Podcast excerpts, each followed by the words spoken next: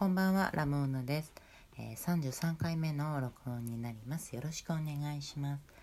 あのー、花粉症の影響でまだ気管支がおかしくてちょっと咳が出やすいんですけどもあのー、すみません。途中で出ると思うんですけどすみません。なんか抑揚つけたりすると出るんですよね。私が気持ちよく話そうとするとゴホゴホしちゃって。あの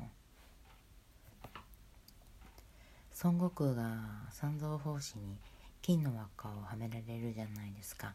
金庫寺樹とかいう輪っかなんですけどあれみたいだなと思った。なんか悪さをするとギューって締めてあいたたたたってなるあの輪っか。私がなんか調子に乗って喋ろうとするとギューッと締めてゴーゴー咳が出るっていう。金庫寺つけてるみたいと思って。つけてるみたいって思いながらもまだ喋ろうとしてますからね。理由があるんですよ。あの昨日の夜に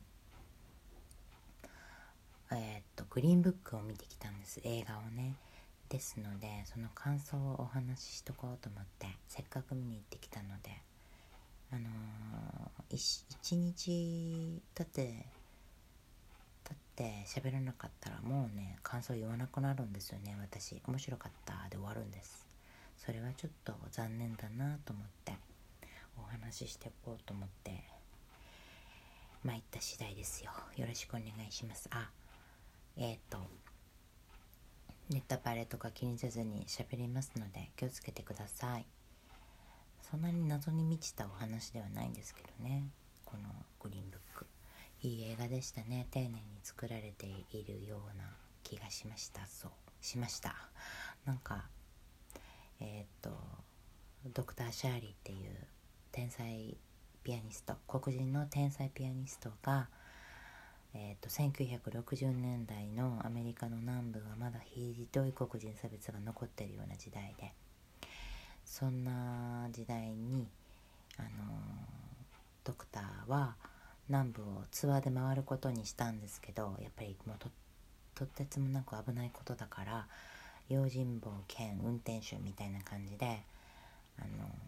トニー・リップっていうイタリア系アメリカ人を雇うんですね。この人は白人なんですけど。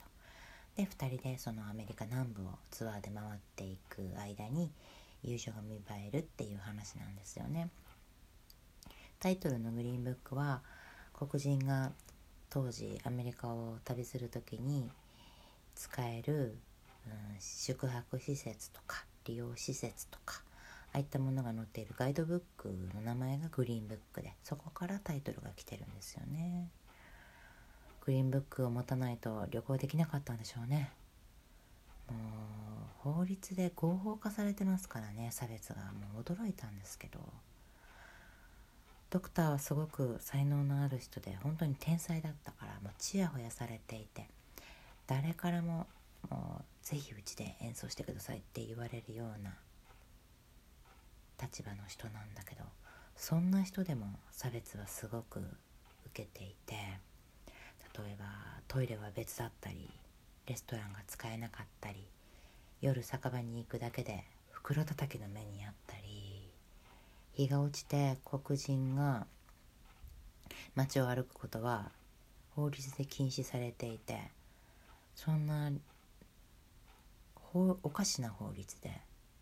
逮捕されたり、まあ、散々な目に遭っていて絶句したんですよね、まあ、この映画自体はトニーの視点から描かれているから明るく楽しくユーモラスにそしてちょっとおしゃれに描かれているからそういう一個一個の差別はまあ決して軽んじてたり、うん、正当化されることはなかったですけど淡々と描かれているんですよね。でも一つ一つの差別は本当に重くてもしも一つでも自分がねこんな目に遭っていたらトラウマになってね発狂するなと思ったんですよね。いや1回の1回受けた仕打ちで12回のドラマ作れるよっていうぐらい重いものでしたよね。きつかったですね。ひどいことされてたなと思って。自分だってねやっぱり同じ目に遭っていたかもしれないわけですから。うんちょっと映画はね淡々としたけどこれまあでもそうじゃないと見れなかったかもですね。きつくて。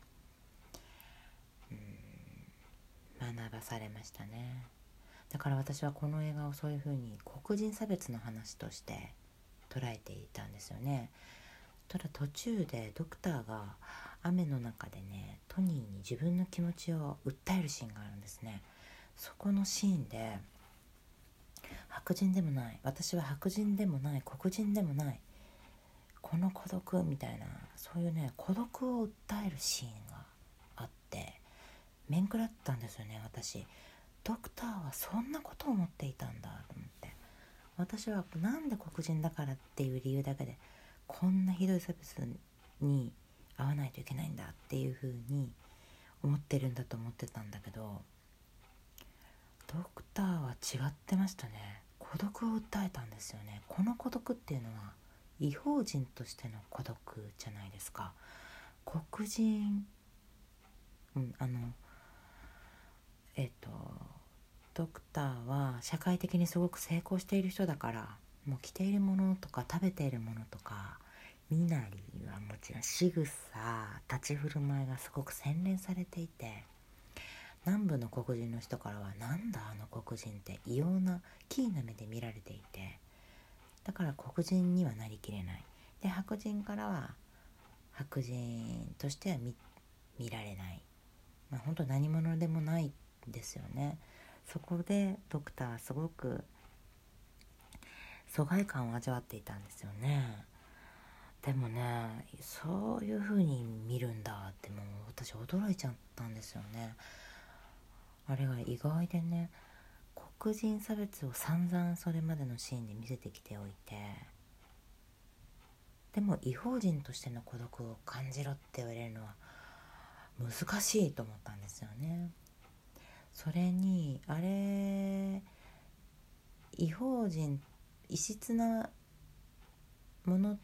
が抱える苦しみっていう風にしちゃうってことはそれはもう人種関係なしでいつ何時誰が思ってもおかしくない孤独ですよね。コミュニティに入れないっていう孤独は。それを持ってくるのはねなんかちょっとテーマが変わっちゃった気がして私はびっくりしたんですよね。でそのやっぱりそこまでは苦しんでいたのはやっぱり黒人黒人の人が すごく差別されていて苦しんでいたのは間違いないんだけど。でもそれをでもこれはみんなが思うかもしれない苦しみなんですよねっていう風にされちゃうとなんか私や私僕が受けていた苦しみはみんなも受けるんだって言われちゃうと薄まってしまう気がしたんですよね。なんとなくね。あそこはねずっとあそこだけ違和感を覚えたんですよ。そんな風にするんだって思って。みんなみんなのものになっちゃったと思って。こドクターの中には黒人白人っていう線引きはなくなっているっていうシーンだったのかもしれないんですけどね。まあ私はそう感じていなかったからちょっと唐突に思ってしまったんですよね。あれどうなんでしょうね。あれどう思いました、うん、どうもどうなんだろうって思ったんだけど。まああれは生涯私が人生をかけてね解明していくものでしょうね、うん、トニー自身にも最初はすごく黒人に対する差別があったんだけどトニーはイタリア系だから、うん、ファミリーの絆がすごく強くてファミリー全体で黒人をののバカにする面があったんですよね。妻は奥さんは違ってましたけどね。妻は全然違ってたけどそこもすごかったんだけど。でもトニーがやっぱりそのドクターと一緒に行動を共にすることによってあの気づいていって最後はその黒人差別をしようとしているファミリーを見てそのセリフは言うなみたいなことを言ったら一斉にみんながもう言わなくなるっていうファミリーの絆を見せつけられてわすごいなさすがだなってびっくりしたんですけど。ね。まあドクターは結局そういう差別にあっていてもあの人は非暴力不服従を徹底している人だったからどんな目にあってもあの堂々と毅然とした態度でねそれは私はその差別には乗っからないぞっていうような態度を示すんだけどもう私はそれを見ながらもう腹立たしくてねもう殴っちゃえよって思ったんですよね。ガンジーにはなれないなって思ったんですけど。だからやっぱりそのトニーがねその怒りを覚えてドクターの代わりにこう暴力に訴えようとするシーンがあるとね気持ちよかったんですよね。やっちゃえやっちゃえと思って。まあやらないんですけどね。トニーも止められるからドクターにはいさめられて我慢するんですけど。そんなに我慢しないといけないのかなってついやっぱり思いますね。あんだけひどい目に遭わされると。それでも耐えないといけないのって。思っちゃいますよね。暴力が何にも解決しないっていうことはもうこれまでの歴史で散々分かってるんだけどやっぱりこういういついつもどこかで火種がくすぶってるような時代になっちゃうとどんなに暴力が悪いって分かって暴力は何の解決もしないって分かっていても耐えないといけないのってちょっと思ってしまいがちになっている自分に気づきましたね。気をつけないといけない。学びの多い映画でした。面白かったです。勉強になりました。それでは今日はこの辺で終わりますね。ありがとうございました。さようなら。